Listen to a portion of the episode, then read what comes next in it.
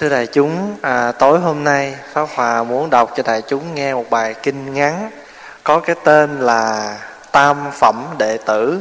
Tam Phẩm Đệ Tử có nghĩa là người đệ tử trong hàng đệ tử đó thì có ba bậc. Tam Phẩm là giống như ba bậc. Thì mình mới biết là Phật dạy có ba bậc Phật tử như thế nào. Tôi nghe như thế này, đó là Ngài A Nan nói một thuở nọ Đức Phật ngự tại nước xá vệ Nơi vườn đại thần cấp cô độc Trong rừng cây của Thái tử Kỳ Đà Cùng với một nghìn hai trăm năm mươi vị tỳ kheo chung sống trong pháp hội giảng kinh. Lúc bấy giờ, hiền giả A Nan từ chỗ ngồi đứng dậy bạch với Phật rằng: Chúng con có một việc nghi ngờ muốn nêu ra giữa pháp hội này nhờ đấng thiên trung thiên giải thích không biết có được không? Đức Phật nói Được lắm A Nan cứ hỏi. Ta sẽ vì đại chúng giải thích rõ ràng. A Nan cung kính hỏi Bạch Thế Tôn Câu hỏi chung là vấn đề học đạo Và tu tập của các vị cận sự nam Cùng cận sự nữ Có phân ra thượng phẩm, trung phẩm Và hạ phẩm không? Cuối sinh Thế Tôn từ bi giảng giải. Đó là lời hỏi của Ngài Nan. Ngài hỏi rằng Trong số những người Phật tử nữ thì gọi là cận sự nữ. Mà phật tử tại gia mà bên nam á, thì nó gọi là cận sự cận sự nam. Đó là hai cái danh từ dịch từ cái chữ u bà tắc u bà di. Quý vị thường nghe nghe nó u bà tắc không? U bà tắc là cận sự nam u bà di là cận sự nữ. Cận sự là gì? Cận sự là thân cận tam bảo và phụng sự. Thân cận gần gũi và phụng sự tam bảo. Và người nữ mà thân gần tam bảo, phụng sự tam bảo thì gọi là cận sự nữ. Còn ví dụ như chú minh hải hay chú huệ phước, anh thái, tất cả những vị đó, mà gần gũi tam bảo, phụng sự tam bảo thì gọi là cận sự nam. Mà trong cái danh từ, tiếng à, tiếng phạn gọi là u bà tắc, u bà di. Thì hỏi như vậy có chia ra làm ba phẩm, thượng, trung, hạ hay không? Thì đức phật nói nè Đức Phật rất hoan hỷ giải đáp, Này A Nan, Ông và đại chúng chính vì hàng Phật tử tại gia hiện tại và tương lai, Nên phát ra lời hỏi hữu ích này, Ta sẽ vì đại chúng mà giải thích. Các vị hãy đem ta hết tâm trí Để nghe, nhớ và truyền lại. Ngạ Nan thưa, Xin vâng. Lời Phật chỉ giáo. Đức Phật nói, Có ba hạ, ba phẩm hạnh của cận sự nam cùng cận sự nữ ấy là thượng phẩm, trung phẩm và hạ phẩm. Hàng cận sự nam và cận sự nữ, thượng phẩm phải như thế nào? Bây giờ những người thượng phẩm phải như thế nào? Đây. Thứ nhất, người đã thọ trì năm giới, không bao giờ hủy phạm, dù là các lỗi lầm thường. Mỗi khi làm việc đạo hoặc khai hóa cho người khác, đều khiến họ phát tâm bồ tát thế nào gọi là người phát tâm bồ tát? Thương nghĩ chúng sanh trong mười phương như cốt nhục của mình. Độ người lên đường giải thoát thật hành hạnh đại thừa, dạy trao hết sức đầy đủ về đạo hạnh, nhưng không bao giờ hy vọng trả ơn, cầu không cầu mong người khác biếu các đồ y phục, đồ uống ăn, đồ quý giá hoặc tiền của. Không theo con đường nhỏ hẹp, ấy là sự độ người làm sự độ người làm căn bản. Thì bây giờ thứ nhất, người thượng phẩm phải là người phát tâm thọ trì năm giới. Bởi vì sao? Bởi vì năm giới là năm cái giới căn bản nhất. Dù là các thầy tỳ kheo tỳ kheo ni, hay là bồ tát sa di gì tất cả những giới đó cũng căn bản từ năm cái giới này mà ra. Vậy cho nên người phật tử chân chính, trước nhất là phải thọ trì năm giới à, quý vị có thấy có thầy nào đi vô tu mà vô cái rụp mà không thọ năm giới không? Đâu có đâu. Phật tử muốn thọ thập thiện phật tử muốn thọ bất cứ một cái giới gì thì cũng cần phải thọ năm giới trước. Bởi vì năm cái giới này mà chưa giữ trọn vẹn thì làm sao giữ những giới khác? Cho nên cái cửa giới cái cửa giới mà để vào đạo thì ai cũng phải thọ trì năm giới làm một căn bản. Quy y tam bảo là cái chắc chắn rồi. Không ai mà không phải quy y tam bảo còn về phần lãnh thọ giới thì mọi người phải thọ giới hết. Mà cái giới căn bản nhất là năm giới, là không có sát sinh, không có trộm cắp, không có tà hạnh, không có nói dối, không có uống rượu. Phật tử là phải thọ năm cái giới đó. Rồi bây giờ, thọ năm cái giới đó xong rồi, thì phải hành trì. Mỗi khi làm việc đạo hoặc khai hóa cho người khác, phải làm như thế nào để người đó phải phát tâm bồ tát? Tại vì sao? Bởi vì khi mình giúp người là mình cũng phát tâm bồ tát mình giúp. Như vậy thì giúp người xong rồi phải khiến cho họ phát được cái tâm bồ tát giống mình nữa. Thì tâm bồ tát là như thế nào? Phải thương nghĩ chúng sanh mười phương như cốt nhục của mình. Tất cả mọi người, không có cần đông là nghĩa là tàu tây việt lào gì hết, mà tất cả mười phương chúng sanh đều là thân thuộc của mình. Đều là quyến thuộc của mình, là cốt nhục, là anh em ruột thịt của mình phải thấy như vậy để làm chi? Thấy như vậy thì mình mới giúp họ được tận tâm tận lực. Còn nếu không thì mình giúp qua lo thường thường thì cái người của mình thì mình chú trọng hơn nhưng mà đối với hàng bồ tát thì không như vậy. Cho nên các vị thấy nếu mà là bồ tát mà chỉ độ cho nếu mà bồ tát quan âm á mà chỉ độ cho một một số dân á, thì chắc có lẽ ngài chỉ độ dân ấn độ thôi. chắc không không bao giờ mà truyền qua tới ngài không bao giờ mà có cái chuyện mà người việt cũng thờ, người tàu cũng thờ, người nhật, người đại hàn cũng thờ. Bồ tát là thương mười phương chúng sanh, như con ruột của mình, như ruột thịt, như máu mủ của mình. Độ người lên đường giải thoát, thực hành hạnh đại thừa. Hạnh đại thừa là sao? Hạnh đại thừa là những cái hạnh không có mong cầu, giúp người mà không cần ai phải nhớ ơn mình vì vậy cho nên, không bao giờ hy vọng trả ơn. Bố thí giúp người là không bao giờ nghĩ rằng cái người là phải nhớ ơn mình, không cần. Họ nhớ hay không là cái chuyện của họ. Còn khi mình thấy người ta khổ, cần giúp là cứ giúp. Không cần phải nhớ ơn. Quý vị có nhớ năm 63 Bồ Tát Thích Quảng Đức tự thiêu ở đường Phan Đình Phùng, phải vậy không? Để làm gì? Tự thiêu để làm cái gì? Tại lúc đó là phật giáo bị đàn áp, cho nên ngài tự thiêu, nguyện đem cái thân làm đuốc của mình để mà soi sáng cho những người thiếu trí tuệ. Thì lúc đó, sau này, cũng có một số người nói rằng ngài tự thiêu không phải là ngài muốn, mà lúc đó là ngài bị cộng sản cho uống thuốc, mê, rồi sai sử ra đó làm cái việc đó để mà lật đổ chính quyền nhưng mà thật sự ra, nói, nghe thì mình, ai mà chưa có suy nghĩ kỹ thì thấy có lý. Nhưng mà thật sự, nếu ngài làm cái việc đó bằng cái tâm mê muội, thì làm gì có được trái tim bồ tát? Làm gì có được cái trái tim bất diệt đó? Nếu mà ngài làm bằng cái tâm mê muội, mà ngài làm việc đó là một cái việc của bồ tát, mà cái gọi là bồ tát đại thừa, bồ tát hướng thừa. Cho nên không hy vọng ai phải nhớ ơn, không hy vọng ai phải đền ơn. Với cái tâm nguyện đó, ngài chỉ làm sao dân hiến xác của ngài để làm một việc là thức giấc những người trong cái cõi mộng. Vậy cho nên ngài mới có được cái trái tim bồ tát. Vì vậy cho nên, ông vũ hoàng chương, một thi sĩ thời đó, đã làm một bài thơ tuyệt vời để tặng cho ngài. Và cái bài đó, pháp hòa nghĩ rằng ai trong tất cả phật tử cũng biết cái bài thơ đó đó là cái bài lửa từ bi. Dài lắm, nhưng mà khoa chỉ trích một, hai câu trong này rồi quý vị mới thấy cái việc làm mà không cần ai nhớ đây. Ngọc hay đá, tượng chẳng cần ai tạc. Lụa hay tre, nào khiến bút ai ghi? Chỗ ngài ngồi, một thiên thu tuyệt tác. Trong vô hình, sáng chói nét từ bi. Rồi đây, rồi mai sau còn chi? Ngọc đá cũng thành tro lũa tre dần mục nát, với thời gian lê vết máu qua đi. Còn mãi chứ, còn trái tim bồ tát gọi hào quang xuống tận ngục a tỳ.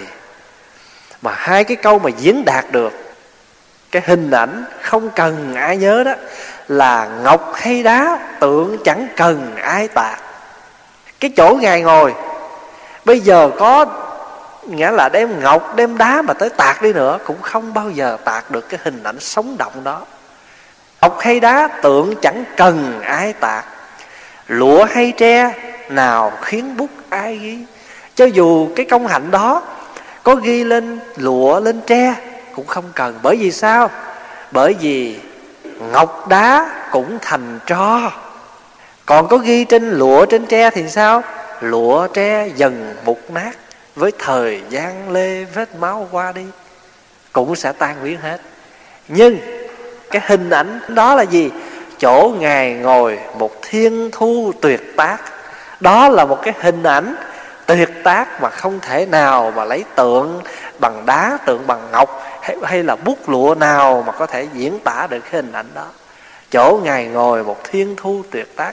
Trong vô hình sáng chói nét từ bi cho nên cái việc làm của một vị phật tử mà thượng phẩm là một cái việc làm không cần ai nhớ nghĩ đến mình. Đó là bồ tát thượng phẩm. Còn làm mà khi mà lên nhà cảm tạ, mà cảm tạ xót tên đó là mình hơi buồn đó đó là chưa phải thường phẩm, chưa phải phật tử thường phẩm. Cho nên, dù cho khắc lên bản đồng, để vào một cái cung điện, một cái viện bảo tàng là bản đồng, những người mà vinh hạnh, nghĩa là có công sáng lập hội này hội kia, hay là có công làm những cái việc này, việc kia. Rồi từ từ những cái đó cũng phai nhỏ vậy cho nên người phật tử thượng phẩm là người phật tử không bao giờ đòi hỏi cái sự đền ơn, đáp nghĩa của người khác. Cầu không cầu mong người khác biếu các đồ y phục, đồ uống ăn, đồ quý giá hoặc tiền của. Rồi bây giờ, thế nào gọi là con đường nhỏ hẹp? Ấy là thể nhập pháp môn cao thượng, thực hành hạnh đại thừa. Ai chí cầu, quả vị, tu đà hoàng, tư đà hàm a na hàm a la hán và bích chi phật, đó là con đường nhỏ hẹp, không phải là pháp môn của bồ tát. Mặc dù trong những cái quả như tu đà hoàng, tư đà hàm a na hàm a la hán thanh văn, bích chi phật, những quả vị đó ai cũng muốn được nhưng mà đối với bồ tát khi phát tâm mà giúp đỡ mọi người, thì không bao giờ cầu tới cái quả vị này nữa. Quý vị nhớ trong cái bài sám hối hồng danh, mình tụng không? Con nay phát tâm, sao? Bất vị tự cầu nhân thiên phước báo, thanh văn, duyên giác, nải chí quyền thừa, chư vị bồ tát mà như thế nào? Con chỉ duy y tối thượng thừa phát tâm, giúp đỡ, tu hành thì không cầu những quả vị này. Bởi vì quả vị này cũng chưa phải là quả vị rốt ráo, mà phật là muốn hướng mình đến cái chỗ vô thượng, đến cái chỗ cái đạo quả cao thượng. Bồ tát dạy trao tất cả phương pháp để vào trí huệ cao thượng, giải thích các hành sự khéo léo để được tất cả giống trí. Cho nên phải hành sự khéo léo phải biết tận lực. Phải biết bực ấy rất là thượng hạnh, giống như người đã sinh trong thời chư Phật quá khứ. Họ cung cấp nuôi dưỡng sư trưởng cũng như Đức Phật không khác. Người thực hành như thế là bậc thượng phẩm cận sự nam và cận sự nữ. Đó là thượng phẩm. Người thượng phẩm là giữ gìn năm giới không trái phạm và phát tâm giúp đỡ mọi người mà không mong cầu. Cũng dễ chứ đâu khó. Phải không? Thì trong ba phẩm này mình thấy cũng không khó. Thượng phẩm, phật chỉ yêu cầu không có trái phạm. Trong năm giới phải tuyệt đối giữ cho tinh nghiêm và giúp đỡ mọi người mà không phát tâm. Những cái người mà nhỏ hẹp thì dụ như họ phát tâm mà giúp đỡ người khác nhưng mà họ cầu cái quả này, quả kia, còn đối với bồ tát thượng thừa, phật tử thượng phẩm thì không cầu những quả vị đó. Không cầu người đền ơn mà không cầu những quả vị thấp, mà nếu cầu là cầu quả tối thượng thừa. Rồi bây giờ thế nào gọi là trung phẩm? Cận sự nam cùng cận sự nữ. Người thọ năm giới, giữ gìn không cho phạm, cũng giống như người sinh trong thời phật quá khứ. Học đạo có căn bản, nhưng không gặp được minh sư. Không nghe được bát nhã ba la mật, không rõ phương tiện thiện xảo, chỉ hành được một pháp ba la mật là bố thí còn trì giới nhẫn nhục tinh tấn nhất tâm chưa được thực hành, đối với kinh pháp chưa được huệ giải, chỉ nhờ phước đức đời trước, thọ sinh trong nhân đạo. Cũng do kiến thức trước kia nên được vào trong cửa pháp, giữ giới có phần kỹ lưỡng. Đối với sư phụ, xem như đức phật không khác, hạng người như thế, ấy là trung phẩm cận sự nam, cận sự nữ tức là những người nào mà thọ, ở trong cái bậc trung phẩm á, thì họ cũng giữ gìn năm giới. Họ thọ trì năm giới. Nhưng mà không được gặp minh sư khai ngộ cho lục ba la mật của bồ tát. Mà trong lục ba la mật, tu được con hạnh thôi. Đó là hạnh gì? Bố thí. Chỉ tu được con hạnh bố thí thôi còn như là trì giới nhẫn nhục, tinh tấn, thiền định, trí tuệ ba la mật á, không được học. Vì vậy cho nên, cái sự đối với kinh pháp, đối với quả vị, đối với con đường của bồ tát chưa có thấu triệt. Cho nên bậc này được gọi là bậc trung phẩm, cận sự nam, trung phẩm cận sự nữ. Và chính nhờ chưa có được phật, học hỏi phật pháp, cho nên những cái gì mà họ được trong kiếp này á chẳng qua là nhờ ở trong kiếp trước. Cái nhân họ tạo trong kiếp trước. Giữ giới có phần kỹ lưỡng. Được sinh trong người, trong đời, trong, được sinh trong nhân đạo, tức là trong cõi người. Còn bây giờ hạng hạ phẩm cận sự nam cùng cận sự nữ thì như thế nào? Những người tuy thọ năm giới, nhưng rồi hủy phạm. Nếu thấy các vị minh sư cùng các hiền giả hiếu đạo, thì thọ lãnh những điều pháp yếu lúc ấy rất là hoan hỷ và sám hối các lỗi lầm. Rồi tinh tiến giữ giới và không phản phúc. Nhưng khi xa lìa các minh sư, ý niệm liền thay đổi, không phụng trì giới pháp. Nhiều khi tự đắc cống cao, trở lại khinh mạng minh sư, chê bai hiền giả, chỉ trích nói xấu. Đủ điều.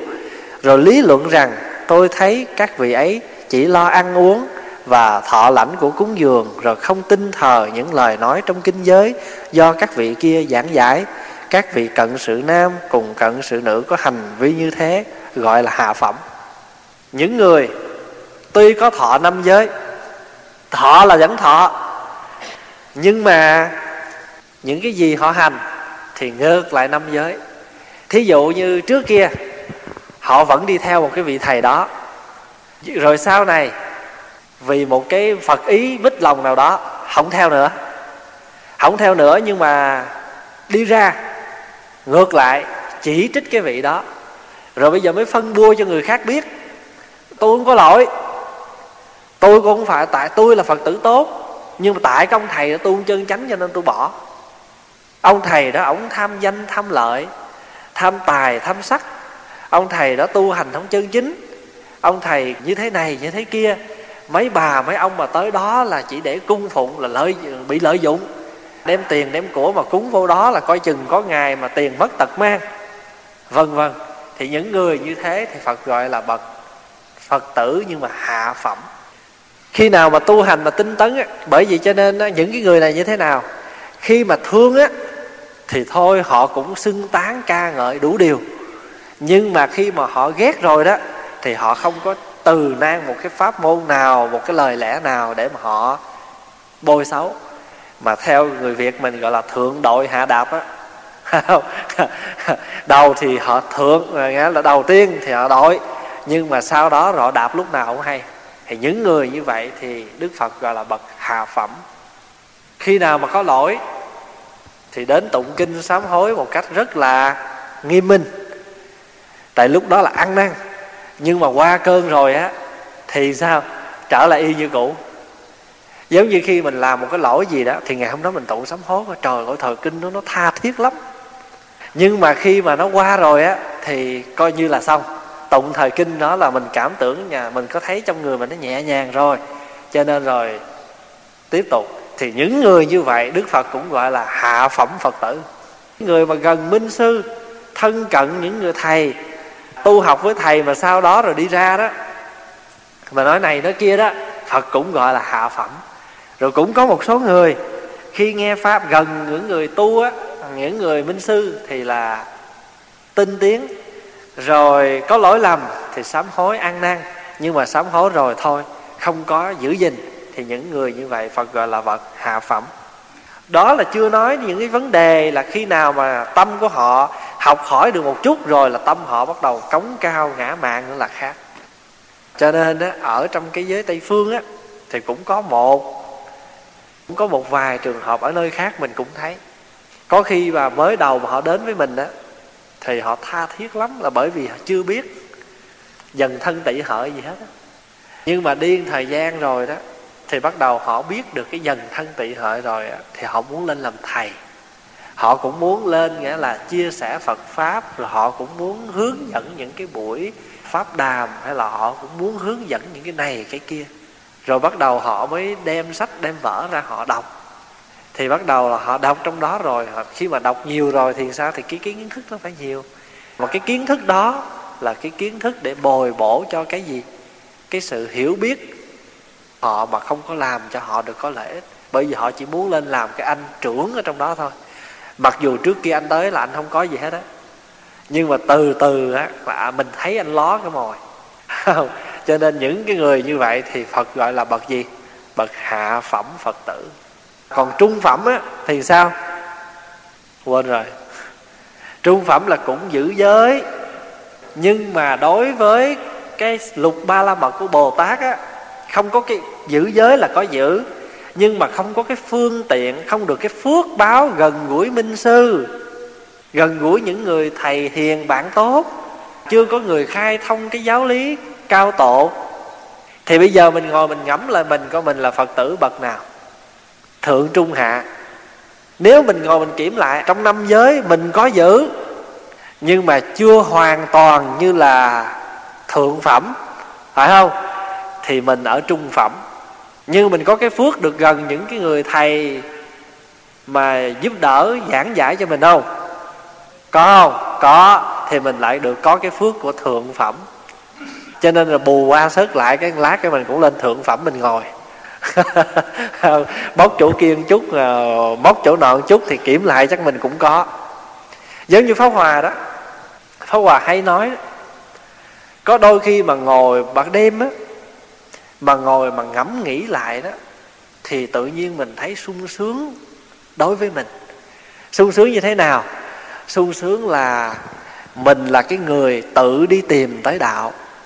Mà may mắn thay, lần nào mình đi tìm cũng gặp những cái đạo chính.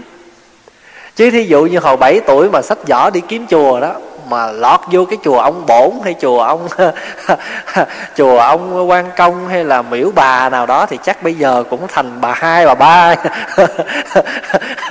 Má trầu, má sáu gì rồi. Thì bây giờ là có lẽ không được như thế này. Thật sự là như vậy. Không, cái đó quý vị ngồi kiểm lại. Phải vậy không? Cho nên á nếu mình là được cái người mà dẫn dắt tới chùa, thí dụ như con cái mà được ông bà dẫn tới chùa là cái điều đó không nói.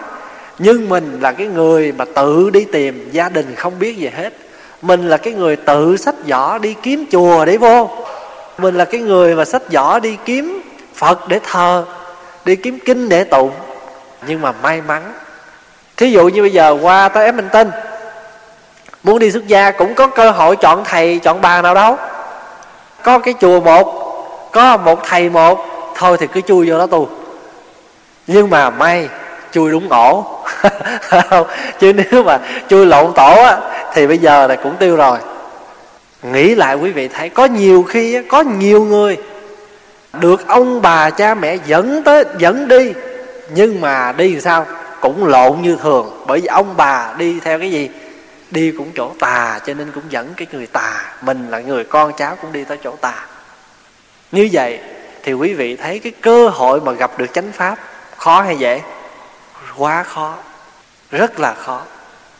Thí dụ quý vị mà không biết một cái gì hết mà quý vị mà gặp một cái người bạn mà cho quý vị tụng những cái bài kinh mà à, phù thủy những cái kinh gì kinh gì đó thì không biết lâu nay cứ ngồi hành trì những cái kinh như vậy hôm hôm bữa thứ phải hôm qua không? Hôm qua thứ mấy? Hôm qua là thứ sáu. Hôm thứ năm con em phật tử cũng khuya rồi. Nó lên nó gặp pháp hòa. Thì à, hai anh em mới ngồi phía sau nói chuyện. Thì nó mới nói rằng có một cái anh đó rất là thương nó và sẵn sàng giúp đỡ cho nó. Và nó cũng rất là thần tượng cái anh này.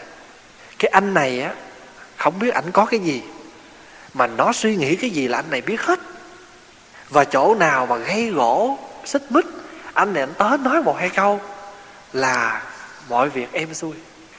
Rồi ảnh nói chuyện á là thu hút người ta.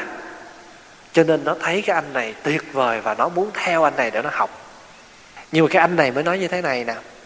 Muốn cái anh anh này á, nói với nó là ảnh rất thương nó và ảnh nhìn trong con người nó là có nhiều cái điểm đặc biệt hơn những đứa trẻ khác nói như vậy đó. Bây giờ anh bây giờ nó mà muốn theo cái anh này để mà học những nghệ thuật đó đó thì nó phải trải qua năm điều kiện. Nó phải trải qua năm cái cửa ải. Thì cái anh này mới nói bây giờ á, cái cửa ải mà phải tới đầu tiên nhất á, là em phải tới cái cửa ải của một người nữ. Mà cái người nữ này là đệ tử của anh. Trải qua một cái cửa ải đó. Thì nó lên mới đầu mình vô mình hỏi sao bữa nay có chuyện gì? Nó nói là xin thầy giảng cho em hay là chỉ cho em biết trong đạo phật có phương pháp nào để thu hút người ta, để mà thu phục người ta không? Hỏi như vậy đó, thì pháp hòa mới hỏi cái vấn đề như thế nào thì nó ngồi nó kể. Rồi nó kể hết thì pháp hòa mới nói như thế này. Pháp hòa mới nói rằng á, đứng trên phương diện bình thường thì mình có cái tư cách là thầy trò.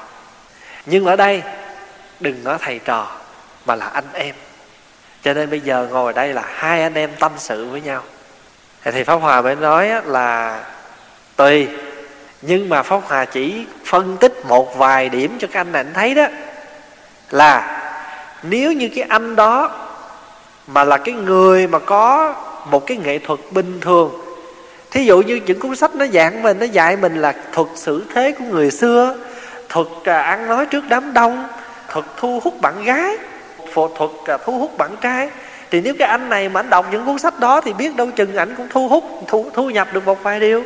Hoặc là có người họ có cái khiếu đó họ có cái bản năng đó. Vậy thì bây giờ nếu cái anh đó là chân chính ảnh không tà thuật gì hết thì ảnh già ảnh chỉ cho mình một cách rất là bình thường. Nếu mà ảnh thấy mình là một người tốt mà ảnh cũng là một người tốt thì ảnh chỉ cần chỉ cho mình một cách rất bình thường mà không điều kiện. Mà nếu mà ảnh ra điều kiện chứng tỏ là anh này muốn cái gì ở nơi mình và bảo đảm cái anh này là cái người đang dùng bùa, dùng thuật. Nó nói về nhà, ban đêm nó suy nghĩ cái gì về một vấn đề sáng ngày mai vô, anh nói y như lúc nó những cái gì nó suy nghĩ. Như vậy thì không phải tà, không phải thuật là cái gì. Họ có thể luyện một cái loại bùa, một loại ngải nào đó. Thì bác hòa không có cản, không có nói là không nên hay là gì hết rồi hòa chị phân tích. Rồi từ đó tự ý suy nghĩ muốn thân tàn ma dại thì nhào vô kiếm ăn. Mà thường thường quý vị thấy á, khi mà họ muốn lợi dụng á, thì họ sẽ đem tất cả những phương tiện. Mà mình thấy họ rất là thánh thiện. Nhưng mà khi vào rồi đó, thì sao? Biết tài giống như mình nói đùa đó, khi mà muốn cưới vợ đó, thì lúc mà gia đình bên vợ ra điều kiện gì đó, thì sao? Cũng ok hết nhưng mà khi mà được rồi đó, thì không phải vừa. Có nhiều người á, ở trong cái xã hội này là thỉnh thoảng còn gặp đó, là họ lấy, mới đầu họ thương thiệt. Nhưng mà sau đó đó, họ cưới về đó, cái mục đích của họ cưới đó, không phải là thương nữa, mà là thù mới cưới. Không biết quý vị đã từng thấy những cái trường hợp đó chưa? Chứ không qua đã có thấy những cái trường hợp đó. Thù mà cưới chứ không phải thương thù ai biết không?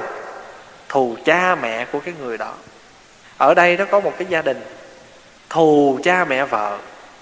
Nhiều khi rồi làm rễ đó, thì ở chung với cha mẹ vợ, thì đôi khi cha mẹ vợ có những cái lời nói. Vậy mà, đến cái giờ phút, ông bà nằm bại liệt, dứt khoát không có ngó tới. Mà vợ mà tới thăm về nhà cũng trầy mình, trầy di tróc dãy. Có những cái trường hợp nó như vậy thì cho ở đây cũng vậy? Đối với cái người này thì hòa cũng nói, phải cẩn thận. Pháp hòa không có nói là nên hay không nên hay là gì hết, nhưng pháp hòa chỉ phân tích. Pháp bảo đảm một điều là cái người này phải có cái gì đó, có cái vấn đề. Mà nếu người này mà thật tâm mà muốn giúp đỡ mình là bằng cái tâm thật chứ không bao giờ ra điều kiện. Mà còn nói nữa chứ, như trường hợp mà không qua được năm cái ải này á, là tình nghĩa chấm dứt, không có liên lạc, không gì nữa hết. Như vậy thì quý vị thấy rõ ràng có cái vấn đề gì rồi, phải không? Chứ làm sao không được? Nếu không thì thì không bao giờ có những cái chuyện đó. Nếu mà một người mà với cái tâm bình đẳng, nghĩa là giúp đỡ cho một cái người, mình coi nó như một đứa em, thì mình chỉ giúp đỡ một cách bình thường mà không có vấn đề gì hết. Dân phật tử mà khi mà họ cờ hữu sự mà cần với, tới mình mình có mặt mà không có một điều kiện hết, thì đi về cũng thoải mái, người họ nhận cũng thoải mái mà người làm cũng thoải mái thí dụ như một người đó họ cần sự có mặt của quý thầy quý thầy có mặt. Cần thì có mặt hết mà xong xuôi quý thầy về chùa, họ xong việc của họ, rồi thỉnh thoảng họ ghé họ thăm. Hoàn toàn, không có chuyện gì hết. Mà khi mà làm mà có dính mắt là thấy khổ rồi đó. Làm mà có dính mắt là thấy khổ rồi.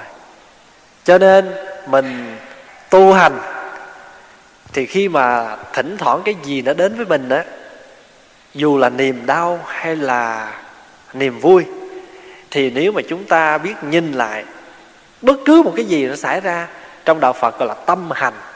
Tâm hành là những cái trạng thái của tâm thức. Khi mà nó khởi lên, mà nếu chúng ta dừng lại, nhìn lại thì tự nhiên mình thấy mình còn yếu kém ở cái điểm nào. Pháp bà nói ví dụ á, Hồi trưa Pháp cũng nói chuyện với mấy người Tây là hôm nay họ có khóa tu đó. Thì hồi trưa là thay vì học ghi lễ đó Thì họ có cái buổi à, pháp đàm. Thì trong lúc đó họ ngồi Họ thảo luận về vấn đề ăn chay, ăn mặn. Họ thảo luận cũng rất nhiều vấn đề. Thì trong đó có một cái vấn đề là Yếu kém đó Mình biết mình yếu kém ở cái điểm nào đó. Thì vô cũng chia sẻ với họ. Pháp Hòa nói tôi á cái cái bản chất sống của tôi là tôi nặng về cái tình cảm. Cho nên đôi khi á thỉnh thoảng đó tôi nghe một cái tuồng hát hoặc tôi coi một cuốn phim mà nếu đó là một cuốn phim tình cảm á, thì tôi coi xong rồi á, cái tâm trạng của tôi nó mất thăng bằng cả hai ba ngày chứ không phải chơi. Tại sao vậy? Tại vì khi mà coi một cuốn phim tình cảm á, ở trong đó nó có những cái thăng trầm của một cái cuộc tình đó thì tự nhiên lúc đó đó mình giống như mình ở mình là một trong những cái nhân vật ở trong cái chuyện tình đó. Rồi đôi khi vì thương cái anh chàng đó mà thật sự là mình biết ảnh là một anh tài tử thôi. Nhưng mà tự nhiên có cái cảm tình với cái anh một cái nhân vật ở trong phim đó và hai, ba ngày cứ đầu mình đó nó cứ vương vấn cái hình ảnh của cái anh đó. Thì rõ ràng mình thấy mình còn yếu kém. Nếu như những cái anh chà, những cái anh thanh niên bây giờ mà ảnh thất tình á, thì đâu phải ảnh thất tình, nhưng mà ảnh ảnh muốn rằng càng thất tình thì ảnh lại càng muốn tìm những cái phim, những cái nhạc nó đúng với cái tâm trạng thất tình của anh để anh nghe cho nó thấm, mà cho nó đã. Nói theo một cái danh từ bình thường là, giống như cái người cùi á quý vị bên cùi đó, muốn đã ngứa thì phải làm sao? Phải hơ ở trên cái lò lửa. Như bình thường á, mà bình thường mà không có ngứa đó, mà đưa lên cái lò lửa là nó nó nóng chịu không có nổi. Nhưng mà khi mà cái cơn ngứa nó hoành hành á, thì phải đưa vô cái lò lửa. Nó nóng rang như vậy á, vậy mà đã ngứa lắm. Giống như ngứa mà được gãi là sướng lắm. Vì vậy cho nên á, một cái những cái người mà bị thất tình đó mà phải nghe những cái bản nhạc cái như là đứt ruột như thế nào đó thì họ mới mới thích. Cho nên rồi nghe riết rồi mình cũng thấy nó nhàm. Chẳng hạn như mấy cái bài nhạc ở ngoài đời bây giờ đó họ gọi là nhạc gì? Nhạc lá cải. Rồi nói theo danh từ, tụi nó, mấy đứa trẻ nó gọi là nhạc sến. nghe mấy cái nhạc nó nó sến lắm sến là mới đầu nó nói mình hỏi sến là sao? Nó đại khái nó đặt một cái từ vậy thôi mà thiệt sự cái chữ sến nó không biết nghĩa gì. Đại khái là những cái bài nhạc à, những cái bài mà tình cảm du dương rồi tay ba gì tay ờ, một người đi với một người ờ, một người đi với nụ cười hắt hiu. Rồi sao nữa? Hai, một người hay hai người? Hai người đứng giữa cô liêu hả? Thì những cái bài như vậy đó, thì những người nào mà họ biết nghe nhạc đó là không bao giờ họ nghe. Những người nào biết nghe nhạc là không bao giờ nghe cái nhạc đó. Cho nên quý vị thấy những cái cuốn nhạc mà khánh ly mà hát đó, nhạc của trịnh công sơn, lúc nào cũng mắc hơn những cái cuốn nhạc bình thường hết trơn tại vì sao? Bởi vì những cái bài nhạc của khánh ly mà hát của trịnh công sơn là những cái bài nhạc nó có tính chất tính chất triết lý hạt bụi nào hóa kiếp thân tôi, để một mai vương hình hài lớn dậy ôi các bụi tuyệt vời. Từng ngày qua mọi cánh rong chơi. Những cái bài nhạc đó là luôn luôn nó đắt tiền. Và luôn luôn là nó có những cái đạo lý ở trong đó.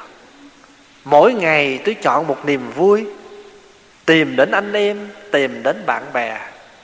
Tôi chợt biết rằng vì sao tôi sống vì đất nước cần một trái tim. Những cái bài hát đó là những cái bài hát có tuệ giác, có sự nhìn sâu. Còn những cái bài là, tôi xin người cứ gian dối, khi tôi hỏi người nó yêu tôi. Đại khái là, nghĩa là tôi không yêu nhưng mà cứ nói yêu đại đi. Để cho tôi, nghĩa là cho tôi tôi đỡ khổ một chút. Rồi có có nhiều khi rồi còn đến này là nói thiệt đi em, dù là lời cay đắng.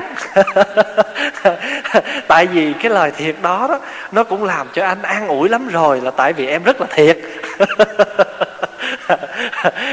Rồi bây giờ nó mới chế lại. Tôi xin người, cứ gian à, cứ gian dối, nhưng tôi xin người hãy trả tiền tôi.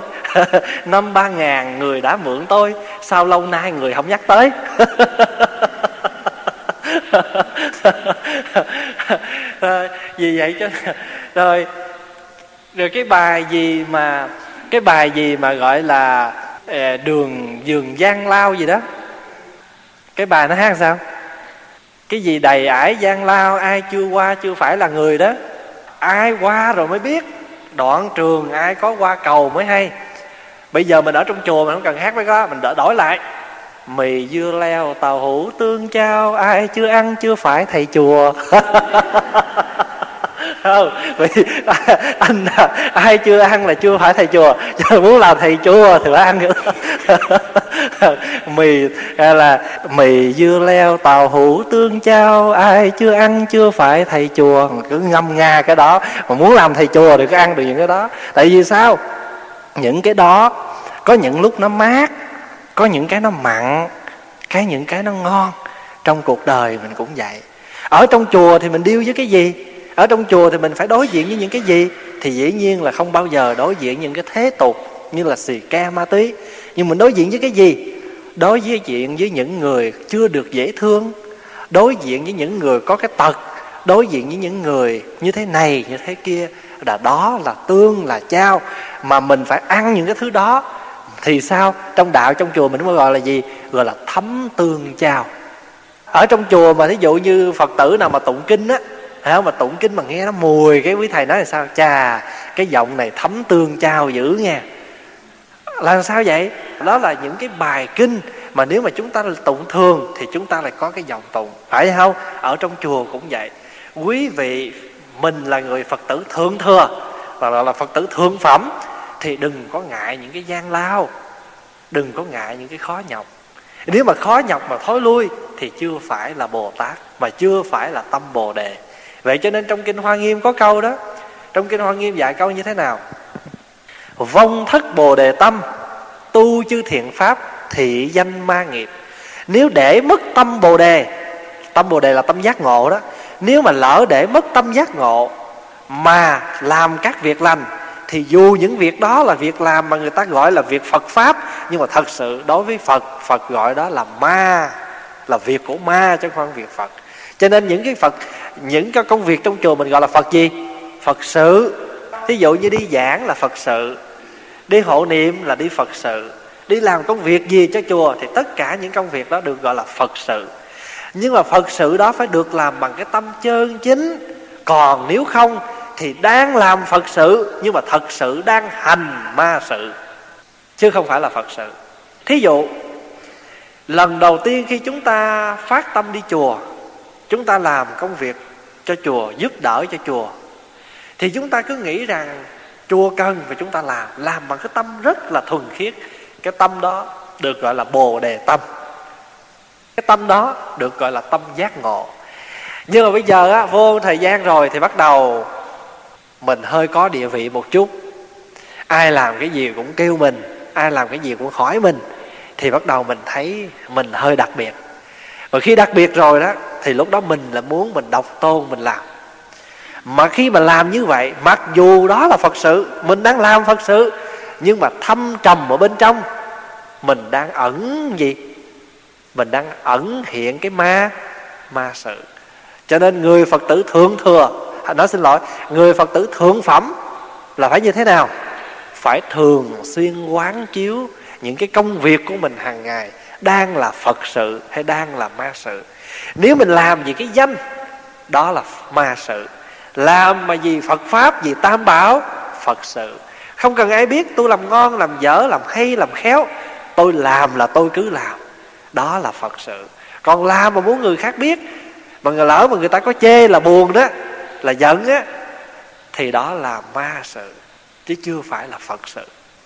Cho nên người phật tử thượng phẩm là phải quán chiếu nơi mình thường xuyên. Còn dĩ nhiên là những cái hạ phẩm thì mình không thể nói rồi. Nghĩa là không thọ năm giới, hoặc là tuy có thọ năm giới nhưng mà rồi hủy bán nè.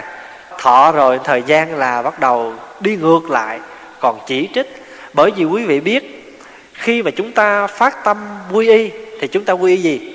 Quy y phật, quy pháp, quy tăng. Nhưng mà tăng á, quý vị quy y tăng á, là quý vị chỉ nương tựa vào đoàn thể của tăng để mà quý vị tu tập.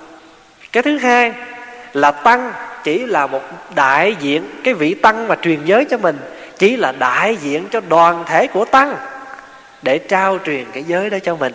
Chứ không phải mình quý ý rồi là mình là đệ tử của thầy đó. Rồi mình, những vị khác là sư phụ ngoài gia. Còn thầy kia mới là thầy ruột của mình, không có cái chuyện đó. Cho nên à, đôi khi phật tử mình nói thì cho nó dễ hiểu, thí dụ như là chùa mình với thầy mình, thì nghe thì, nghe sơ thì thấy nó cũng được, nhưng mà thật sự nghe kỹ thì thấy nó kỳ. Tại vì thầy nào là thầy mình với thầy đuôi? Chùa nào là thầy à, chùa mình với là chùa chùa đuôi. Thành thử ra nghe thì ờ mình nói chùa mình để tạm thời một cái danh một cái câu nói để mà biết được là ờ cái chỗ đó mình. Cái từ đó nghe kỹ nó không hay lắm. Thôi gọi ngay cái tên chùa luôn. Thí dụ như giờ mình muốn quý vị muốn thí dụ giờ ngồi trong một à, như thế này thì giờ mới hỏi à, hôm nay à, chị có à, đi chùa không? Nói có. Hỏi à, đi đâu? Đi trúc lâm rồi khi mình muốn biết, mình muốn phân biệt là thầy mình á. Thì thay vì thầy mình á, thì mình nói ờ đem cái này về cho thầy trúc lâm. Cũng được. Thầy trúc lâm, mình lấy cái hiệu, lấy cái hiệu chùa gọi cho cái vị thầy đó. Hay là thôi bữa nay chùa có đồ ăn ngon quá, thôi để múc về cho sư cô phật ăn miếng. Đem về cho cô mình. Rồi chú mình đâu? thật sự ra thì nói thì không phải là bắt bẻ trên cái danh từ, không phải vậy, hiểu không? Nhưng mà đôi khi cái từ nghe nó chưa có được chuẩn. Đây, bây giờ những người nào mà lý luận xa thầy rồi, như vậy đi ra, đính chánh, là một cái bản đính chánh rất là hoa mỹ. Tôi là luôn luôn tu, cuộc đời tôi là chỉ tu thôi nhưng mà tại thầy đó đó, phải không? Ổng tu hành ổng chân chánh cho nên tôi sao thầy? Chứ tôi thương thầy lắm à tôi thương lắm là, nhưng mà tại giọng thầy đó ham danh, ham lợi quá, thành thử tôi tôi phải đi. Tôi ở mà có có dạy tôi nghe chữ nào đâu. Không có chữ nào mà sao biết được phân định thầy tài với thầy chánh hay vậy? Tôi ở với thầy tôi không học được chữ nào hết á. Cho nên giờ tôi đi, nhưng mà tôi tôi nhập thất á. Kỳ này tôi ra tôi tu là tôi nhập thất, tôi tu rụt á có nghĩa là tôi không có màng tới cái chuyện gì hết á. Nhưng mà số phone của chị số mấy để thỉnh thoảng tôi phone tôi thăm. Chứ tôi không có tiếp phone ai hết á mấy chị đừng phone tôi. Rồi đưa cái số phone đây. Bữa nào để tôi, tôi cái bữa nào mà tôi hết tu đó tôi xả thất cái tôi phone thăm. Rồi cái phone thăm đâu là nói hai ba kìa câu chuyện rồi sao à, đạo phật tử lúc này chị bác à, thím rồi còn đi chùa không? Lúc này trên chùa làm sao hả chị ha? tôi nhập thất à tôi không có tiếp xúc với ai.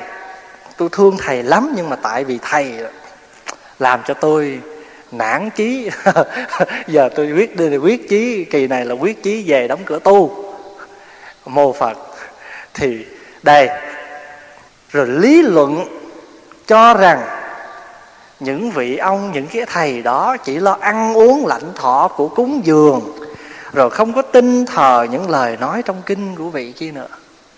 Các vị cận sự nam, cận sự nữ như thế, hành vi như thế, gọi là hạ phẩm. Ngoài ra, còn một số người khác mang danh nghĩa là đệ tử của như lai xong phá hoại tâm tốt của kẻ khác. Tự xưng mình là người biết đạo, muốn khai hóa nhân dân và muốn nói ít lời thật trong giáo lý để hy vọng dân chúng ủng hộ. Muốn có tiền của đồ y phục, đồ uống ăn để cung cấp sự sống còn cho vợ con, cho bản thân, cho họ họ mượn oai thần của phật pháp. Tâm không thương nghĩ người khác, người cát cõi trong mười phương đang cần họ giúp về tinh thần. Trái lại làm việc đời, người đời chán nản và tinh thần càng căng thẳng thêm không gieo được hạt giống trí tuệ đại thừa. Như vậy làm sao truyền bá giáo pháp chân chính của như lai? Những có một số người bề ngoài thì họ đem một vài câu phật pháp, họ nói thì mình nghe. Thế chẳng hạn như ở đây có một cái giáo phái gọi là tức khắc khai ngộ, gọi là hiện đời giải thoát đó, là quan âm quá thân đó. Thì các vị nghe rằng những cái gì? Họ sẽ khuyên quý vị là ăn chay là phải lánh ác làm lành. Thì thử hỏi gì bây giờ có một cái tôn giáo nào trên thế giới mà dạy con người làm ác mà lánh lành không? Có không? Chắc là không. Không có tôn giáo nào dạy vậy hết á. Vậy thì bây giờ khi mà nghe cái ố tôi thấy cái vị này cũng dạy phật mà dạy phật mà lánh ác làm lành. Nhưng mà thật sự bền trong đó, họ không biết. Bởi vì lúc đó họ bị một cái vỏ một cái bức màn căn bản đó đã làm cho họ mê mờ họ làm mà không biết họ đang làm cái gì. Hạn như kêu là về ly dị, vợ vi ly dị, con hết đi. Bán tài sản chia làm hai rồi đem lên đây cúng cho sư phụ. Rồi cúng cho sư phụ xong rồi là nghiệp chướng của con kể từ nay dứt đó. Rồi cũng nghe. Rồi về rồi bán tiền ly dị, rồi bán của, rồi bán nhà, bán cửa, rồi chia đôi, rồi đem cúng cho sư phụ rồi sư phụ mặc quần, mặc áo mà sư phụ mặc một lần xong rồi đừng có giặt để nguyên cái mùi thơm của sư phụ. Đem bán đấu giá. Vậy mà đệ tử tranh giành nhau mua, đem về hưởng phước của sư phụ. Rồi trong cuốn sách của sư phụ in đó, sư phụ để hàng chữ to tướng phía sau vậy nè. Nghĩa là sách này đã được sự gia trì của sư phụ. Ai mà trích dịch in ấn lại với mọi hình thức là sẽ bị mang nghiệp chướng vô cùng. Ô chà, như vậy là phật sao? Phật đâu có dọ đệ tử. Cha mẹ ai bây giờ mà đi dọ con? Mà tao để đồ ở đây nghe. Mày mà lấy là tao dặn họng mày. Phật đâu bao giờ đi làm những cái chuyện đó. Vậy mà nghe những cái câu đó rồi cũng tin theo. Thì những cái người như vậy thì là những cái người đang phá hoại chánh pháp. Thật sự ra phật, trong đạo phật gọi là những cái người như vậy là những người nhất xiển đề. Cái người mà làm bại hoại cho phật pháp. Cho nên phật tử mà hạ phẩm á mà nếu mà trong đời sống hàng ngày của mình mà có những cái hành động, nếu mà vô tình thì ta không nói nghe nhưng mà cố tình làm cho người khác họ thối tâm bồ đề trên đường tu tập á, thì mình cũng được liệt kê vào một trong những cái tội lớn là giết phật. Đời này thì dĩ nhiên là sẽ không bao giờ có phật mà giết rồi, phải không? Nhưng mà giết một đức phật tự tâm của mỗi người. Một ngày nào đó một ví dụ giờ một phật tử nào đó, họ đi chùa, họ lên họ thấy à, pháp hòa ngồi nói chuyện thế nhân, chuyện tốt, chuyện xấu, không bao giờ nghe nói một câu phật pháp, thí dụ như vậy. Thì người phật tử đó, họ là người, dù là phật tử thuần thành đi nữa, quý vị nghĩ lâu ngày có chán không? Phật tử mà thuần thành đi nữa, lâu ngày cũng chán, chứ đừng nói là một phật tử vừa đến chùa, đến đạo thì cái vị đó cũng mang cái tội là làm một vị phật, chết một vị phật. Cho nên người phật tử thượng phẩm là người phật tử nói năng, hành động như thế nào để mà khuyến phát được cái người kia phát tâm. Còn mà nói như thế nào mà người kia bỏ chùa luôn á, thì như vậy thì mình phải cẩn thận cái vấn đề đó. Coi coi mình có là một, được một phật tử chưa? Hay là mình đang ở trong cái tình trạng mang danh phật tử mà thật sự không phải là phật tử? Bởi vì đi ngược lại với cái những gì mà tinh thần của phật tử cần phải làm. Là phật phật tử là gì? Là con phật. Là đại diện cho phật. Rất là quan trọng. Bây giờ đức phật như thế nào? Người ta đâu có biết. Nhưng mà người ta nhìn qua cái hành vi, cái cử chỉ, cái lời nói của người phật tử đó mà người ta đánh giá được cái người cha. Phải vậy không? Thí dụ quý vị tới nhà mà đứa nhỏ đó như thế nào là người ta đánh giá được? Quý vị có dạy con, dạy cháu hay không? Cái điều đó là đúng như vậy thôi, thì cũng như vậy. Người ta cũng sẽ nhìn đức phật như thế nào qua cái hình ảnh, cái người đệ tử của đức phật hành trì, hành xử trong hàng ngày. Cho nên người phật tử, tại gia thì phải rất là cẩn thận. Có những người mà lợi dụng phật pháp để kiếm tiền của nuôi vợ, nuôi con à, quý vị thấy bây giờ ở đây nó có một cái gọi là sư phụ với sư mẫu đó. Chụp hai cái hình to tướng rồi thờ sư phụ rồi thờ sư mẫu đó. Có những cái trường hợp như vậy. Rồi đức phật lại nói thêm rằng có nhiều người mệnh danh là phật tử thực hành bổn phận khai đạo dạy trao giáo lý cho nhân dân nhưng không muốn cho hàng tứ chúng nghe biết những lý nhiệm màu. Có nghĩa là sao? Có nghĩa là những cái gì mà nghĩa là tuyệt chiêu là tôi giữ là hết. Những cái gì mà đặc biệt về giáo lý những cái tuyệt chiêu về phật pháp là giữ lại, không có muốn cho người khác biết. Tại để vậy là mình mới độc tôn trong vấn đề hiểu biết thôi. Còn phật tử như vậy cũng không phải là những phật tử thượng phẩm. Và sở dĩ ngày này mà mình được cái thượng phẩm đó là do kiếp trước làm sao? Mình đã gieo trồng cái nhân chủng là hướng dẫn người một cách chân chính ở cái bậc thượng, ở bậc trung phẩm đó. Nhớ không? Trung phẩm là gì? Hồi nãy nói là có một cái bậc trung phẩm là tuy rằng không học được phật pháp nhiều, nhưng mà nhờ cái túc duyên đời trước cho nên kiếp này nè, mình được gặp những giáo pháp. Không phải là do kiếp này mình tạo, mà do kiếp trước. Cũng như vậy, người phật tử biết được cái gì thì nên chia sẻ với người. Đừng có giấu giếm. Tại vì cái nhân giấu giếm là kiếp sau, là cái quả của mê mờ. Cho nên kiếp này mà cứ mê mờ muốn hiểu cái gì không ai chỉ đó.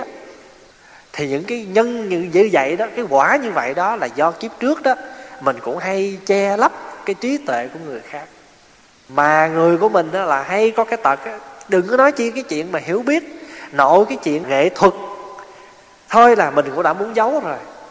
Thí dụ như nấu ăn cũng giấu chiêu chút vậy đó. Dạy thì dạy giấu lần chút để để làm cái chiêu của mình. Cái đó là cũng không nên đứng trên phương diện làm ăn á, thì người ta sẽ giữ, phải không? Thì cái đó là cái chén cơm người ta mà. Nhưng mà thật sự ra, khi người ta làm ăn thôi, chứ còn mình không phải là dân làm ăn, thì đừng có đặt nặng cái vấn đề đó. Kệ à, người ta biết được thì cũng tốt thôi. Chứ còn mình giữ lại thì để làm gì? Mà thí dụ như nếu mà người ta giữ thì ai cũng như mình á, thì chắc chắn là mình sao? Mình học lại của người khác mình cũng bị thiếu sót vậy người ta cũng giữ lại một chiêu. Rồi mình học cái mình cũng giữ lại một chiêu. Rồi từ từ cái nó mất chiêu. Người ta gọi là tam sao thất bổn, mà không chừng là mình nhất sao là thất bổn rồi, chứ không phải là tam sao nữa. Phải không? Vì vậy cho nên cái người phật tử là phải cho người khác biết được những cái lý nhiệm màu khi ấy, a nan quỳ gối chắp tay hỏi phật vì sao họ không muốn cho hàng tứ chúng biết. Đức phật đáp, các cận sự nam cận sự nữ ấy tâm tính còn mờ tối, không hiểu biết cao rộng, cứ tự cho mình là có trí huệ, nhưng không rõ biết trí tuệ thâm yếu trong kinh điển, không hổ thẹn, không xét nét, lại làm trở ngại hạn chế hàng tân học. Hiền giả không muốn cho họ thấy rõ, hiểu biết các việc tốt của các tỳ kheo khác, các sư tăng khác vì sao? Vì muốn độc quyền nhận lãnh đồ cúng dường rồi ngăn trở đạo đại thừa tức là đại đạo. Có nhiều người dạy thì cho đệ tử những cái chiêu thức võ công thì cũng dạy vậy. Nhưng mà nếu mà nó ngang với mình đó, thì người ta không nể mình nữa làm sao? Cho nên đó, là phải giữ lại để cho thấy rằng nó vẫn là một kiểu đệ tử. Nhưng mà đối với đạo phật thì không phải như vậy. Đạo đức đạo những vị thầy trong đạo phật á thấy đệ tử mình hay hơn mình á, là thầy càng mừng. Thấy đệ tử mà giỏi hơn mình là thầy phải mừng. Bởi vì sao? Bởi vì trường gian sống sau dồn sống trước. Mà vì ở ngoài trong người trung hoa họ có cái câu gọi là gì đó? Người trung hoa có cái câu gì mà ý muốn nói rằng đệ tử mà hơn thầy là một cái việc tốt, việc vui chứ không có khác. Giống như là người việt thì gọi là con hơn cha nhà có phúc. Còn mình mà thấy rằng cái người kia hơn mình mà nếu mà hơn thì chắc người ta cúng nhiều hơn á. Cho nên là giờ yếm nó lại một chút đi để ta cho mình đồ nhiều thì như vậy thì không nên. Cho nên á, là không có biết hổ thẹn. Thật sự những khi mình làm như vậy là mình phải hổ thẹn với chính mình chưa đủ tư cách của một người thầy. Không hổ thẹn không xét nét làm trở ngại cho hàng tân học. Tân học là ai? Tân học là những người mới học. Còn nếu mà mình không có học làm sao biết để mà giải thích. Mà khi mà người ta hỏi thì bí, mà bí thì trong tổ quy sơn gọi là xúc sự diện tường. Gặp việc thì đối diện với dách xúc sự diện tường, lúc là có có việc thì là những cái lúc mà hữu sự thì không biết đối diện với dách rồi thì thì hậu học á, nó mới nó mới trách. Nó mới có những cái lời gọi là là không có được hay ho. Thì lúc đó mình trách là sao? Hậu sanh vô lễ và tổ quy sơn nói đó. Nhưng mà rồi khi mà nó túng quá cái giải thích bậy, gọi là sao gọi là túng nải đàm thuyết. Những cái lúc mà túng quá thì nói đại. Nhưng mà nói đại là bất thiệp điển chương. Nói ra nó không có thiệp, không có căng nó nghĩa là nghĩa là không có hợp với lại điển chương. Túng hữu đàm thuyết bất thiệp điển chương. Rồi mà hậu sanh mà nó nó nói, ủa, sao thầy nói về mày, bộ mày hay hơn tao sao? Không, như vậy thì cho tổ quy sơn gọi là gọi là gì? Gọi là tiện trách hậu sanh vô lễ. Những cái lúc như vậy thì lại trách những cái người đi sau lại vô lễ. Bởi vì mình là người trước mà mình không có học. Còn nếu mình không biết thì phải thật sự nhận là mình không biết. Vậy cho nên trong đạo phật á, có cái hay á là đôi khi á thầy học trò mà trò học thầy. Thầy học trò mà học với thầy là cái chuyện đương nhiên rồi. Nhưng mà có đôi khi thầy cũng phải học với trò vì vậy cho nên trong những câu chuyện thiền, quý thầy thấy đó, có nhiều khi đệ tử mà khai đạo cho thầy đó, đệ tử mà lại khai đạo cho sư phụ, là điều đó nó có. Cho nên trong luật sa di mà ngày xưa mà học á, thì có cái cài kệ đó gọi là, nghĩa là sa di thuyết pháp sa môn thính, chỉ tại, chỉ trọng tánh linh mà không có chú trọng cái tuổi tác. Không phải là tuổi tác cao mà giỏi, mà ở cái tánh linh của mỗi người. Ở cái sự tánh linh của mỗi người, có nhiều khi á một đứa nhỏ mà nó nói một câu chí lý. Còn mình người lớn mình nói một câu nghe nó chất quất à. Không phải là chỉ trích, nhưng mà thật sự ở trên đời nó có những cái sự việc như vậy nó xảy ra. Thì vậy cho nên, đối với đức phật, thì đức phật nói là mình là cái người đi trước, thì phải chỉ cho những người đi sau. Còn nếu mà ai cũng như mình, thì tân học sẽ bế tắc. Những cái người tân học sẽ không có chỗ tiến triển. Quý vị thấy nếu mà như xã hội không có phát minh. Những người mà phát minh mà sáng kiến á, mà họ chỉ làm cho công việc của họ thôi đó, thì từ từ họ sẽ trở nên những cái gì mà tác hại cho xã hội rất lớn. Bằng chứng là cách đây chừng năm, bảy năm trước đó, có một cái sự việc xảy ra là một cái anh đó đó, ổng là một giáo sư rất giỏi về vấn đề nguyên tử. Mà thay vì cái giỏi đó mà không đem đi cái tài năng đó mà giúp đỡ cho xã hội, mà anh làm gì? Ảnh chế ra những cái nguyên tử nằm trong những lá thơ mà gửi tới người ta rồi người ta mở cái thơ ra là bị bung nổ ờ, đuôi mắt đó. Quý vị có nghe những cái, cái chuyện đó nó xảy ra bên mỹ đó. Mà suốt bao nhiêu năm trời không tìm ra được cái anh chàng đó. Họ rất là giỏi về chế bông nguyên tử mà ông chế ông rắc cái cái nguyên tử đó trong cái thơ. Gửi cái thơ đó tới thì người ta mới mở cái thơ đó ra. Thì khi mở cái thơ đó ra là cái nguyên tử nó nổ và làm cho cái cái cái người coi thơ bị mù mắt. Sự việc xảy ra liên tục như vậy ngay cả chính phủ cảnh sát không tìm ra được cái người đó mà cuối cùng cái người nào mà nói ra quý vị biết không? Chính là người em ruột của cái người đó. Mới thấy rằng người anh của mình làm những cái việc nghĩa là bại hoại cho xã hội. Cho nên người em đó đại nghĩa diệt thân. À, vì đại nghĩa và diệt thân là thanh lý môn hộ. Phải đi báo với cảnh sát để bắt cái người anh đó. Rồi bây giờ rồi thỉnh thoảng quý vị có thấy mình sẽ có nhận được những cái email mà nếu mà ai có những cái email address á, phải cẩn thận cái này. Nếu những cái email nào mình không có quen biết đừng có mở ra. Bởi vì họ nó đã xe nó đã gửi cho mình những cái con vi trùng ở trong cái mail đó mà mở ra một cái là tiêu. À, mới đây hôm qua đây nói chuyện với một một thầy bạn pháp hòa thì ông nói ông nói sư huynh biết không? Em gửi cho người ta mấy cái thơ mà khóa tu đó, mà cái computer trong cái thơ của mình nó bị virus, bị vi trùng mình không hay. Mình gửi ra một lèo mấy trăm nhà phật tử về thông báo cái khóa tu. Họ biết bao nhiêu cú phone họ cầm lên là bây giờ là họ mở cái mail của mình ra là cái computer họ tiêu luôn. Mà quý vị biết mà mỗi lần tiêu như vậy là sửa lại cả một vấn đề. Những cái đó là gì? Những khi mà mình phát triển những cái đó mà nếu mà mà những cái người mà phá hoại như vậy đó mà đi ra ngoài mà mà đi xin việc làm là người ta bốc trước á là tài quá giỏi quá. Nhưng mà giỏi mà phải dùng đúng lúc kìa. À, cho những cái đứa mà học được những đứa con những đứa đệ tử mà nó thông minh á thì mình phải biết cách để phát triển cái thông minh đó. Cho nên đó, nếu mà nó ngoan nó thông minh mà không cách đó, là cái trí nó có hai loại. Cái trí mà nếu mà không biết phát triển đó, thì thành cái trí gì? Trí đó là cái trí hại đời chứ không phải giúp đời. Phải không? Và nếu mà cái có trí tuệ mà nếu phát triển được thì đó là giúp cho đời. Cho nên chúng ta cũng vậy. Cho nên những cái môn học đó mà nếu những người đó mà họ không có mà về thời đời, thời đại này như là computer, những cái gì đó mà nếu mà không phát triển chỉ dạy thì làm sao mà một cái xã hội mà nó văn minh, nó tiến triển được như vậy?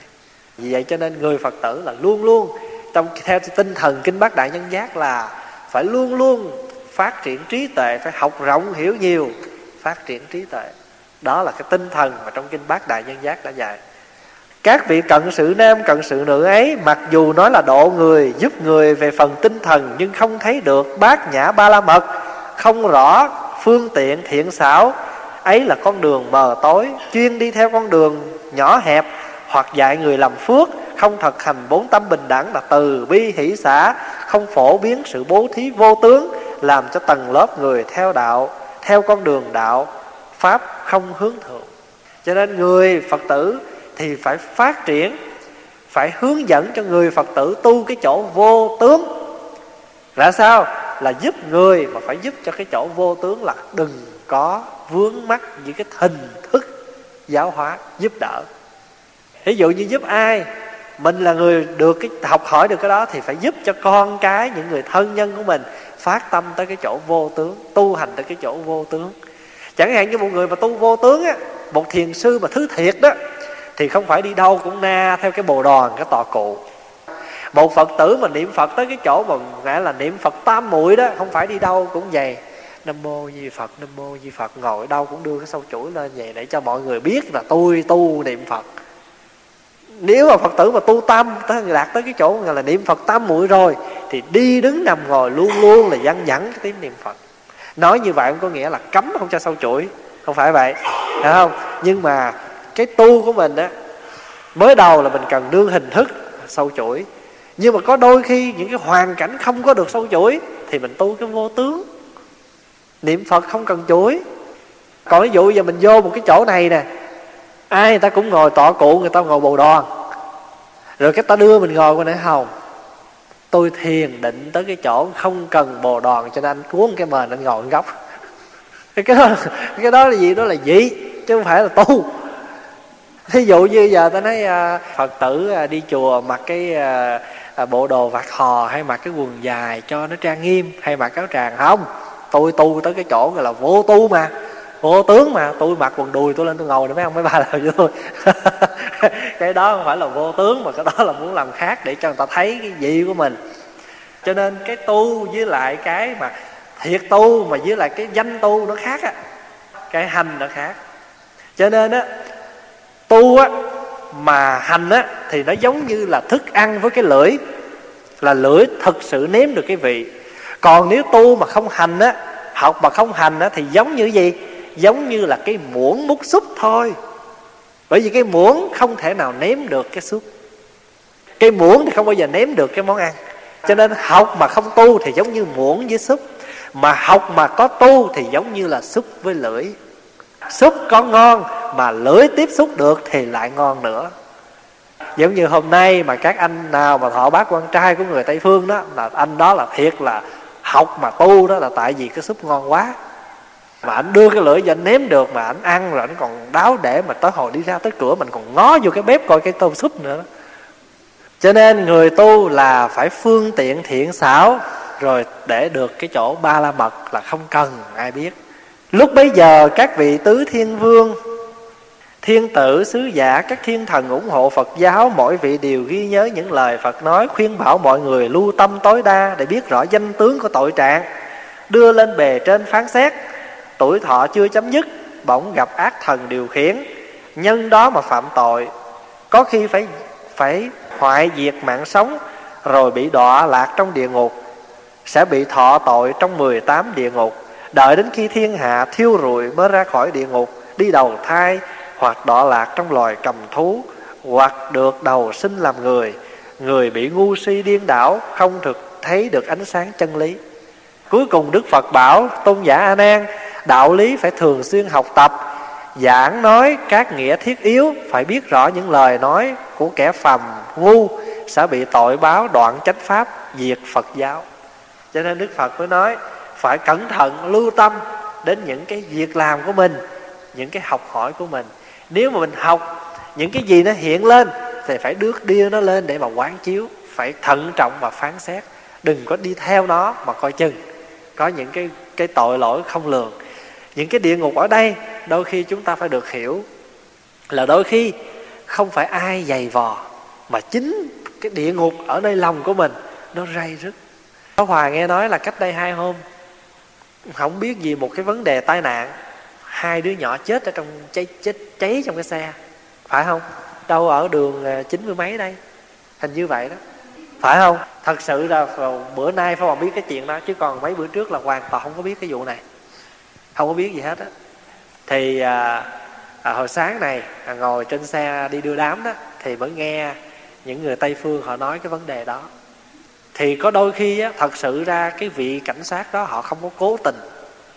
Nhưng mà thật sự á, đôi khi á, họ cũng sẽ bị những cái đau khổ là chính họ đã làm cho hai đứa nhỏ chết.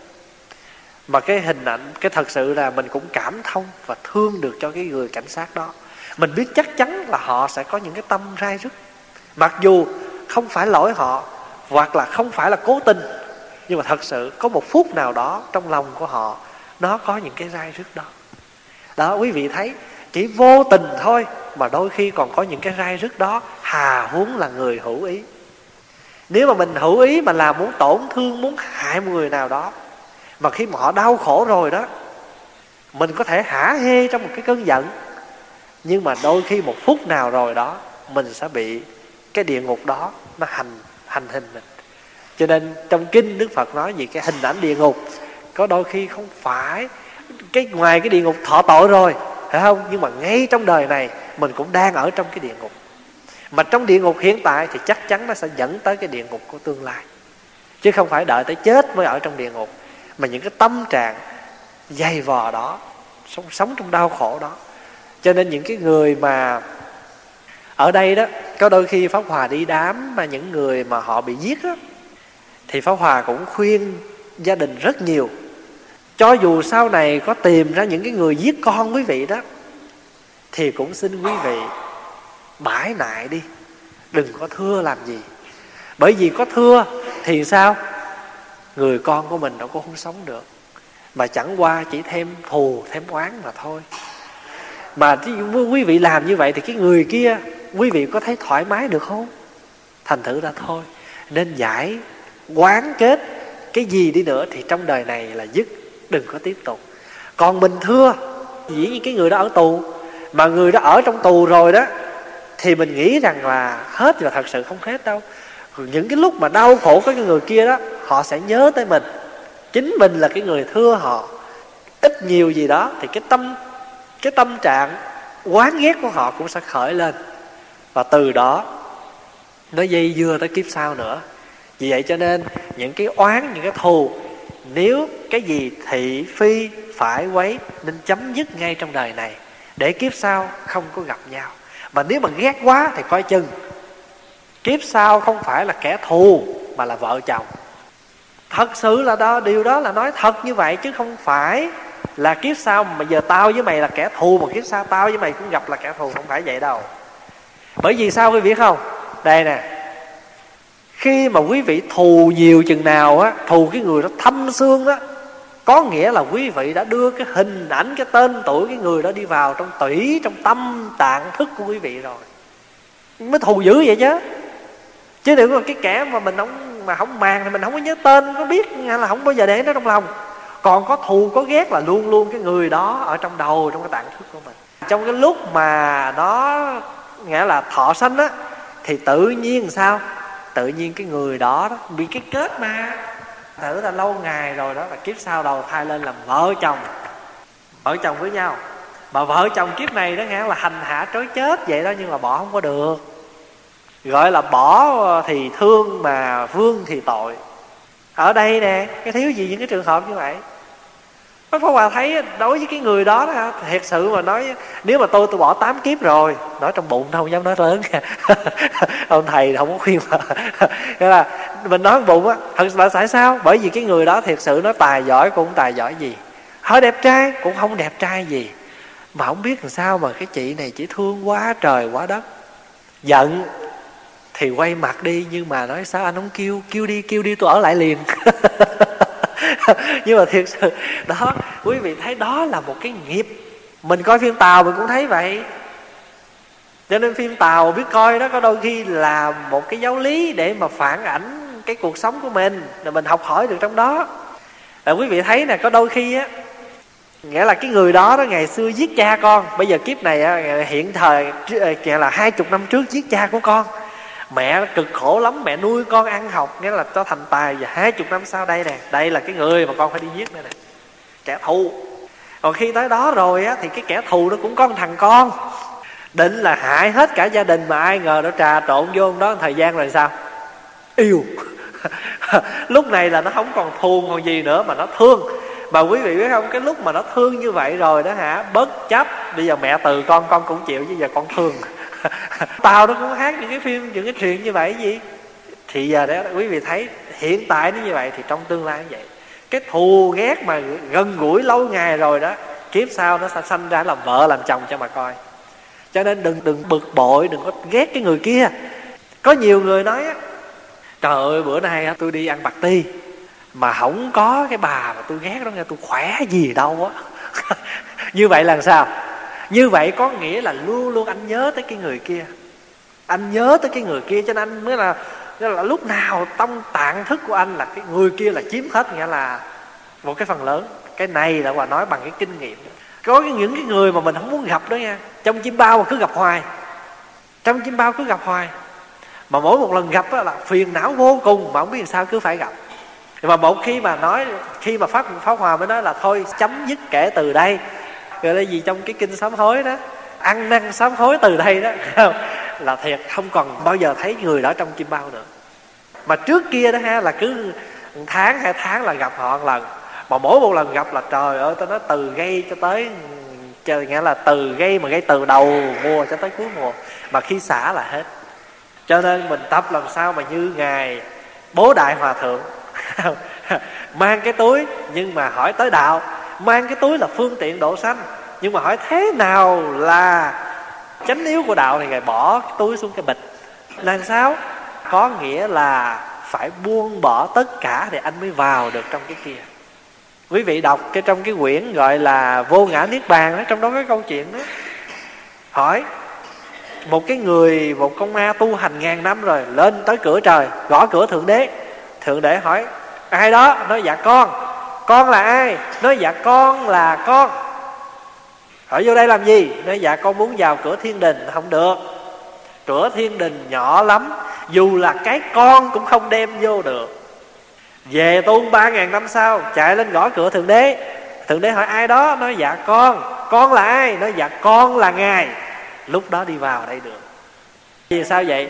Lúc đó là mình với người không có khác, là một cửa niết bàn rất là nhỏ, quý vị mang dù một cái sợi, nghĩa là dù một sợi tóc, một đường tơ sợi tóc, một cọng chỉ cũng không vào được cửa niết bàn. Nó như vậy đó, cho nên vào cửa niết bàn mà còn mang một tâm niệm nhân ngã bỉ thử cũng không vào được cửa niết bàn đó. Mà phải làm sao? Là đến cái chỗ con là ngài, con là phật. Cái người kia là tôi tôi là người kia. Thấy được như vậy thì cái thương của mình, thương được cái người kia, cảm thông được cái người kia, lân mẫn được cho cái người kia. Trên đời này có ai muốn chọc cho thiên hạ ghét không? Có ai muốn làm cho thiên hạ chửi bới mình không? Không có muốn. Nhưng mà thật sự ra họ không có được cái khả năng tươi mát đó. Thì tại sao mình không thương họ mà cứ đi trách phiền họ? Rồi có nhiều người còn nói nữa chứ, cái con nhỏ này chắc nó ba lơn quá. Hỏi sao ba lơn vậy? Lát buồn, lát nó vui mình biết nói người ta ba lơn, lát buồn, lát vui, mình cũng buồn, cũng vui. Theo nó nó vui, nó chào mình cái mình chào lại. Nó giận cái mình cũng quẩy quẻ mình đi. Như vậy thì nó nó lên xuống rồi mình cũng xuống lên luôn. Như vậy mà gặp ai cũng nói, cái con nhỏ này chắc nó không bình thường. Nó là ba trận mà mình cũng hai trận chính thì chứ không có dưới.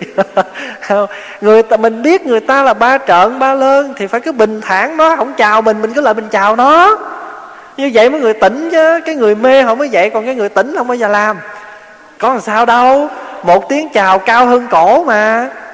Cho nên quý vị biết không, cái đó gọi là thuật nhiếp hóa người. Cái đó là cái thuật. Quý vị không cần luyện bùa, luyện phép gì hết á. Đức phật thích ca mà thành đạo được đó, quý vị nhớ không? Tu có một cái hạnh thôi. Hạnh gì? Ai gì là phật tôi không dám khinh quý ngài quý ngài là phật sẽ thành ít ra khen như vậy có nói dạ mô phật, cảm ơn đạo hữu. Thì thôi, có chuyện gì nói đâu. Lấy đá, lấy gậy, lấy gọc, đồ vô tri. Anh là cái gì mà anh thọ ký cho chúng tôi? Lấy đá, lấy đồ mà luyện luyện nhưng mà chạy tới đằng xa rồi cũng chấp tay nói dạ mô phật, luyện nữa đi, không dám kinh dạ.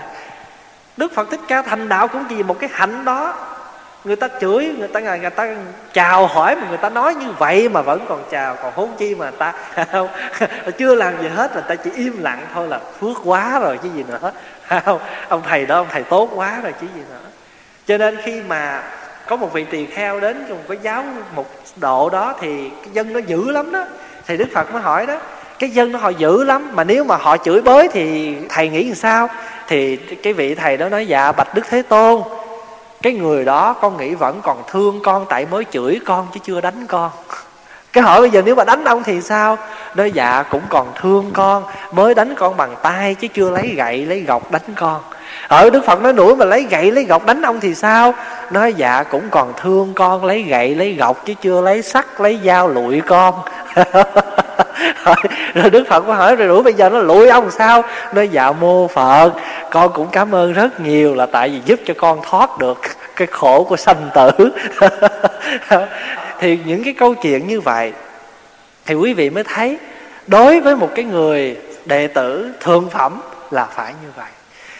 Một vị tỳ kheo, thọ giới tỳ kheo 250 giới, thọ y, thọ bát thọ gì cũng phải thọ nhưng mà cuối cùng cái buổi lễ và bốn cái điều mà người tỳ kheo luôn luôn là phải cưu mang ở trong lòng. Đây là bí mật nha nhưng bây giờ bật mí một chút nè. Từ đây về sau, người ta chửi con con không bao giờ chửi lại.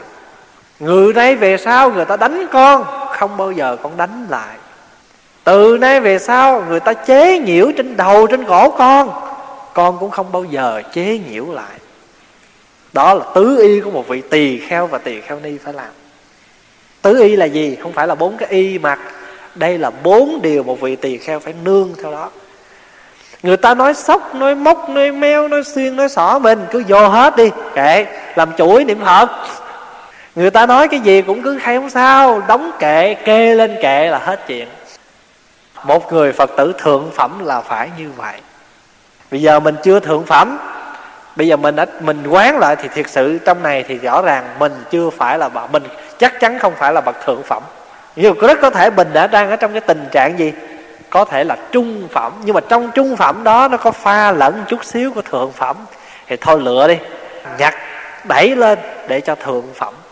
Thấy rõ ràng khi mà quán chiếu thì thấy thượng phẩm cũng đâu khó làm.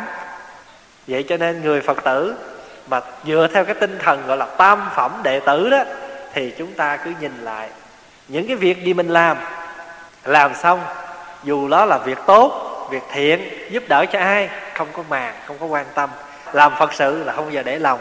Còn những người nào mà mình chưa giải tỏa đó, một lần nữa, đây là cái thông điệp của phật, đây là cái thông điệp từ bi hỷ xã, thông điệp của bố đại hòa thượng gửi đến cho tất cả chúng ta là những người đệ tử mà đang hướng về cái quả vị thượng phẩm thì phải làm gì? Xả. Cho nên trong một trong những cái khổ mà đức phật nói là oán tắng hội khổ, thù ghét gặp gỡ là một cái khổ. Mà thương yêu xa lìa cũng khổ. Cầu muốn không được cũng khổ. Tôi cầu muốn không được là khổ. Tôi không muốn gặp mà cứ gặp hoài cũng khổ. Còn kẻ tôi muốn gần mà gần không được cũng khổ. Khổ thì vô lượng, nhưng mà căn bản thì phật nói những cái điều đó thì giờ người phật tử những cái nhúc nhích gì trong tâm hành của mình bình tâm là nhìn lại. Thì có cái cái nhìn á thì tự nhiên mình thấy vui lắm. À, thật sự là như vậy.